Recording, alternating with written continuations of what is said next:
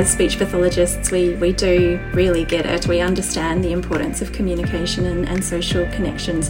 And it's important to learn that how one way of treating or, or working with a, a client isn't necessarily going to be what works for another client in a different state or from a different tribe. If we've got assessment findings that are robust, then we don't have to make any presumptions. And I strongly believe in the value and worth of what we do and the difference we make. Hello, and welcome to Speak Up, Speech Pathology Australia's podcast. Each week, we feature a conversation about an area or topic related to all things speech pathology.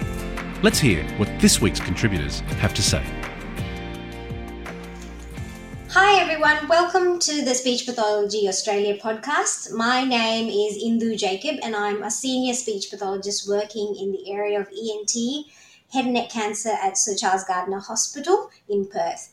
I'm also um, one of the WA Continuing Professional Development Committee members of Speech Pathology Australia. It is the greatest privilege that I get to introduce Rachelle Robinson in this podcast. More than 12 years ago, when I was a budding speech pathologist, I attended a tracheostomy management course by Rachelle. I left that talk thinking that this is what I want to do. So here I am doing exactly that. It was truly inspiring. So it is my honor to introduce Rachelle Robinson. Welcome, Rachelle, and thank you for talking to me. thank you for having me, Indu. Thank you for chatting with me. Bit of an introduction about Rachelle, often called as um, Shell or Shelley. She is a spe- senior speech pathologist in head and neck oncology at Prince of Wales Hospital in Randwick, Sydney. This includes tracheostomy management and being part of the hospital tracheostomy team. She has worked in tracheostomy management for 22 years in Australia and the UK. There is a lot of experience there. Rachelle, can you tell me how you became interested in the area of adult um, tracheostomy management and why you're so passionate about it? Thank you, Indu. Yes, I am slightly passionate about tracheostomy management, and I'll tell anyone that will listen about tracheostomies and try and convert you. Um, but you certainly did that to me. um, I still can't quite believe I work in adults, let alone tracheostomies. To think that I'd work with people with holes in their neck um, wasn't something I envisaged at all. I was always going to be a pediatric therapist. I was going to be in private practice with my sister, who's a speech pathologist. And that was where we were heading to be together working in that field. Um, I started working with PEDS and then I jumped on a plane. There was about 80 of us in our year of speech pathology and physio that all went and worked in the UK together and I started working in peds. And then shortly after, there wasn't any jobs in pediatrics in the UK, and there was no way I wasn't going to keep earning those pounds and traveling.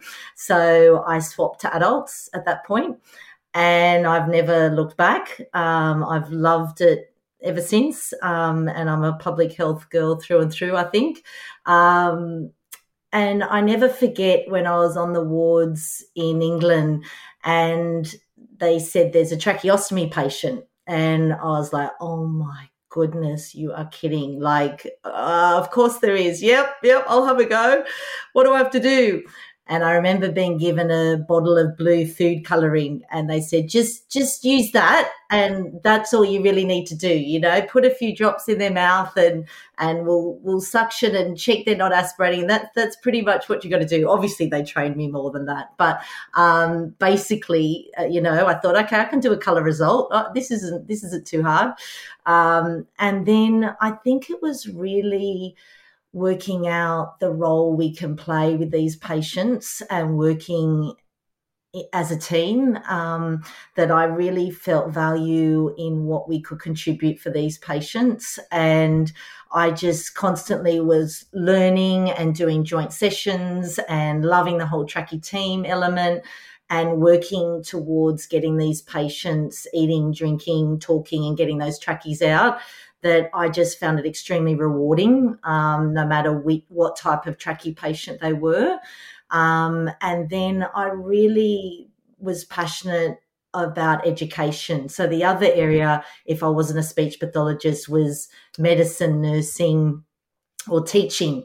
So it's I suppose it fits that I work in with adults in acute care, in teaching roles and research roles um, and clinical roles. It sort of just fits with, I suppose, where my passions are and where my skill set may be. Um, and I, yeah, I feel really driven to help these patients, but very much help demystify trachea management for other speech pathologists. I remember it was, as much as I joke around about it, it was quite frightening thinking about all the medical side of that. But once you understand it, it's actually, you've got the skills as a speech pathologist. You can do this, you know. Um, that that's really, I've always liked to play that mentor consultative role for other speech pathologists to really build up their confidence and knowledge and hopefully their passion in working in trachees because anything you work in as a speech pathologist if you just dip your toe in it's very difficult. Whereas if you get to specialize i feel sometimes that i get the easy job. Um, so if i can help clinicians that especially if they occasionally just have trachees as part of their caseload um, if i can help support them and educate them um, through workshops workshops like you attended into you hopefully spark something for clinicians. Um, and when running a workshop like that you assume not everyone's going to walk away saying they want to work with trachees but even if even if something resonates with them that they can then find their passion in whatever pathway they're supposed to follow in their life and career, then I feel that I've achieved that purpose, I suppose.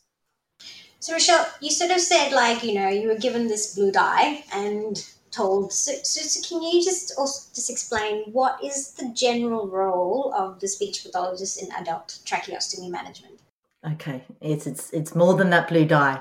yes, we don't we don't tend to use it anymore, except with fees anyway. But um, I think in terms of our role, if you keep the patient in the centre of everything you do, and you're an advocate for the patient, your role will become very clear. So it varies depending on the trachea patient, the type of patient they are, if they're of a neuro background, if they're more of a respiratory background, if they're more of an ENT background.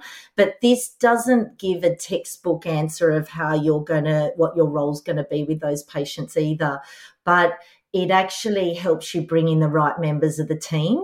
Um, and your role can differ depending on if you work in a intensive care unit with that patient versus the ward. Sometimes when those trachea patients on the ward, you're looked at in a different way than you're as a speech pathologist in ICU, where there's more doctors and more support networks potentially, and also when that patient's weaning off the trachea and moving where they're hopefully going to get that trachea out if they are going to get that trachea out.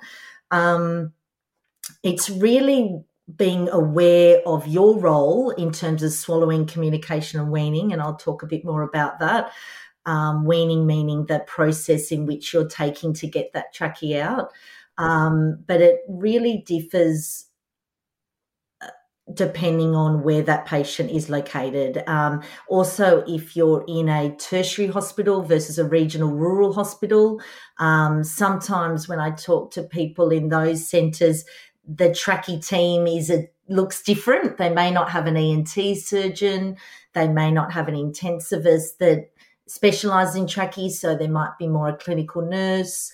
Um, there might be outreach outreach nurses where they deal with a long term trachea. So it really depends on who's in your team, what type of patient they are, where they are along their care pathway, if they're ventilated, if they're not ventilated.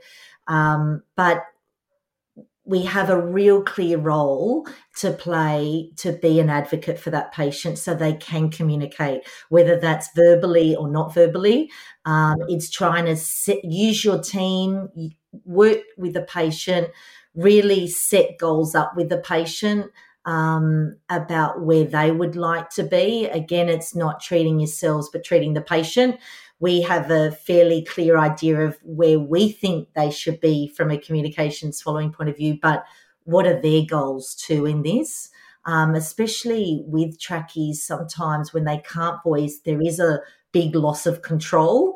And we know there's a close link with depression and other psychosocial issues. So I feel a speech pathologist role is really to work with the patient, their family, really educate them around what a trachea is.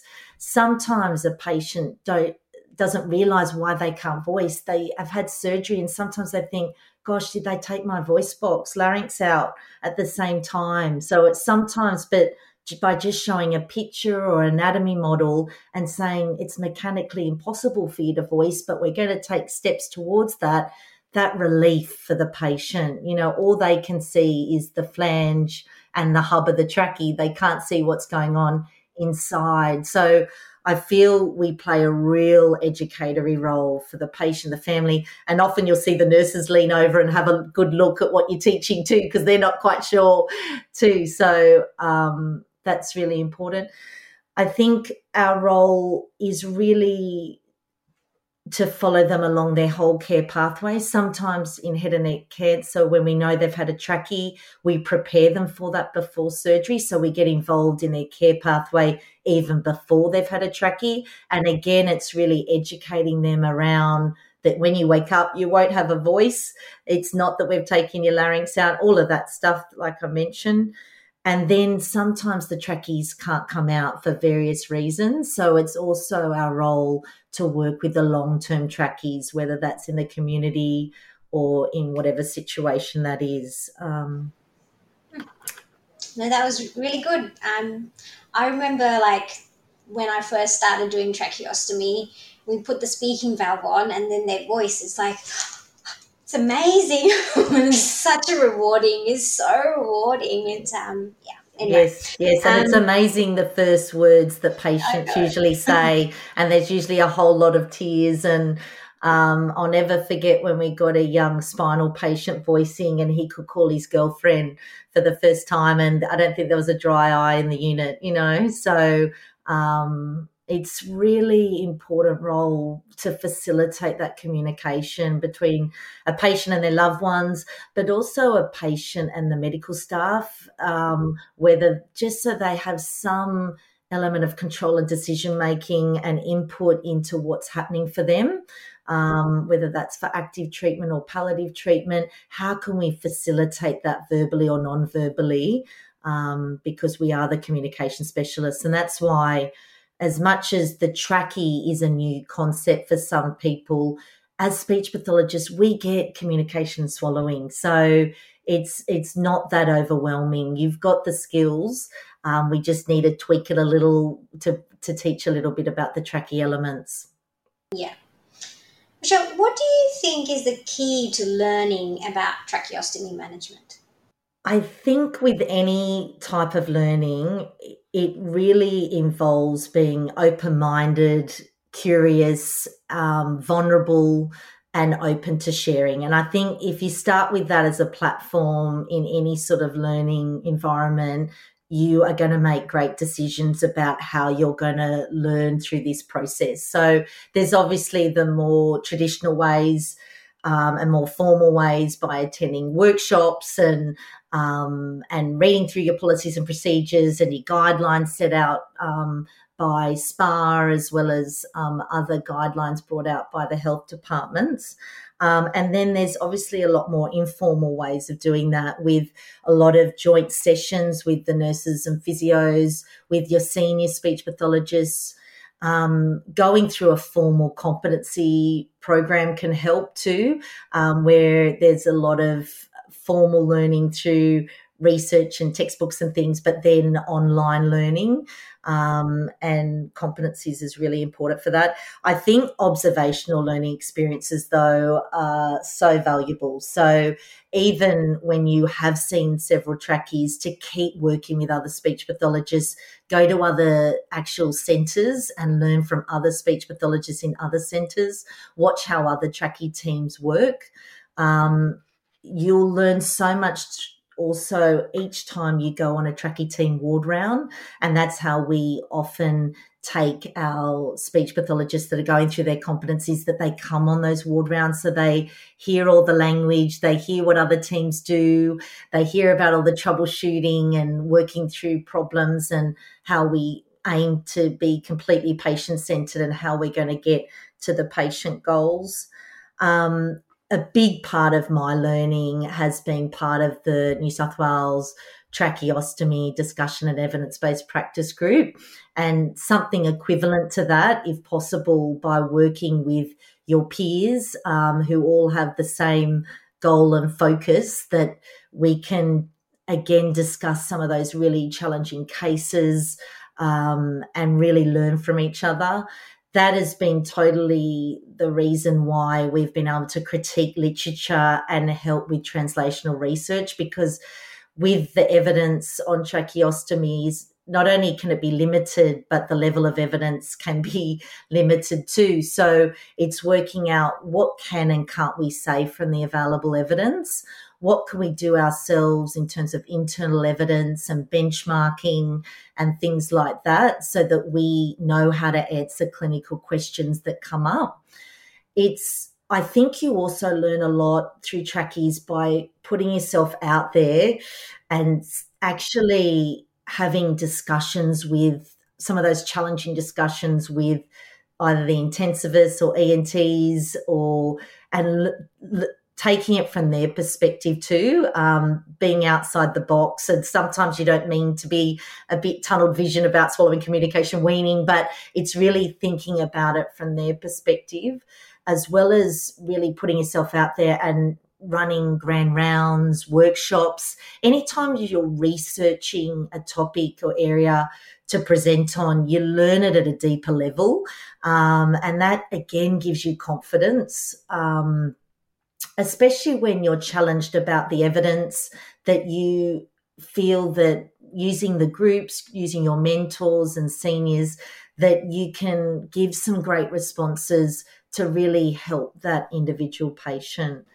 That sounds great. That's exactly like, uh, I mean, I think something things that we miss in WA is probably having like a tracheostomy um, interest group or you know where we can discuss across the sites of different types of management. But that that yeah exactly. I agree. It's, i learned so much from doing rounds and um, observation and being in being put in the deep end at yes. times. But but that's the way you learn. It's, yes. it's, it's really good. Yes. And i think it's actually been vulnerable, like I said, in those groups. Like our groups now existed for 20 years and it's gone from three of us to 20 of us over the years, and people come and go eh, if it meets your needs or doesn't meet your needs.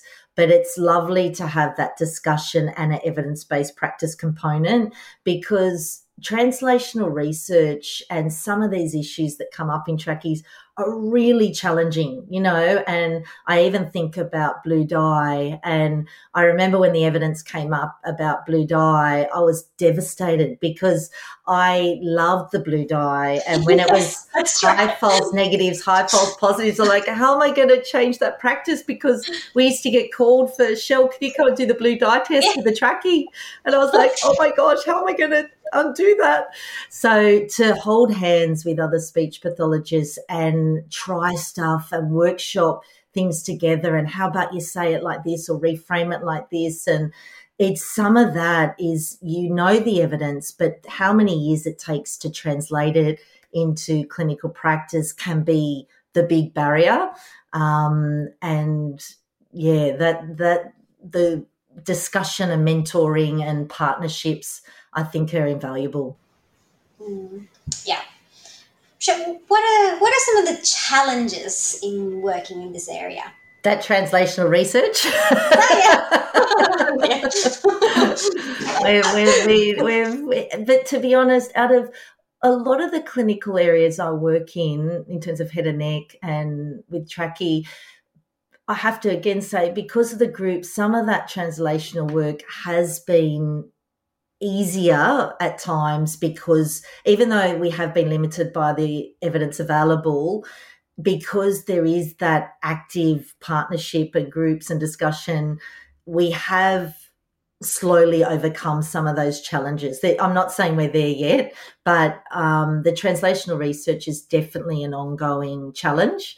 Um, also, in terms of conducting clinical research in this area, it is growing, but it's still for for us to think that the way in which we wean patients, either capping or not capping, it's such a big area and big decision making in every trachea team. Yet there's very limited evidence about should we cap or shouldn't we cap, which is quite remarkable for such an integral part of patient care along their trachea care pathway. So that having protected research time in positions, I think, is a real challenge. Um, and that's what's almost needed for good research to come into this area. Um, resource allocation is always a challenge. Um, talking with other um, people, it's often sometimes um, not valued in terms of the role speech pathologists can play in trachea and what impact we can have with these patients along their care pathway that if we had a little bit more funding i know this is what's been reported by some clinicians that we could do more with AAC, for example. How do we get the non-verbal trachees really communicating well? Um, and even in terms of collecting outcome measures and things like that, people feel really limited because of time availability. Um, so that that can be a factor. Um, training of staff in tracheostomy and then maintaining their skills in trachea because it's not just about getting people competent is how do you maintain that confidence and skills in trachea um, with certain staff levels and and everything? Um, also historically it's sometimes hard to be a patient advocate when you come up against different obstructions. And we all know about politics in hospitals and all the rest of it. Oh, uh, yes. certain red tape and all that. So I find that that's a constant challenge at times that um, you trying to keep the patient in the middle of whatever you're trying to get through whatever you're, whether it's creating a trachea team, whether it's um, trying to make sure every trachea patient's referred to speech pathology mm, by making sure intensive care refer to speech pathology and actually don't call us externals and welcome us into their unit. Uh, there's lots of speaking to other speech pathologists, metropolitan, regional, this is a consistent theme. Some of those barriers and obstructions to just being able to see the patient or see them how you'd like to see them as a team. Um, having a formalized tracky team, how does that look? Where's funding for that? Is it a funded tracky team? Is it an unfunded tracky team? How does that look? Um, how do we measure the effectiveness of that? And and sometimes these things do take years. And as depressing as that sounds initially, do you know what? You just keep chipping away, chip away, chip away. And my philosophy is what's the worst that can happen? And if you just get a few no's and, you know, go away, you just try something new and just keep nudging, keep nudging, get being creative engage as many key stakeholders that are feel aligned with your values and with where you're heading with your goals. Um, you can keep working around those obstructions and get to where you need to for that patient um, population of trachees. Perfect. Rachelle, thank you so much for joining me. That was brilliant. I can't wait like you talk more on tracheostomy management. Um, so, if you're keen to learn more about adult tracheostomy management, Rachelle is facilitating a workshop for Speech Pathology Australia in December. Please refer to the Learning Hub on Speech Pathology Australia website for more details. I know I'll be attending and getting inspired again. Um, thank you for listening. Thank you, Rachelle. And please tune in again next week, next Wednesday for another Speak Up conversation. Thank you, Indu.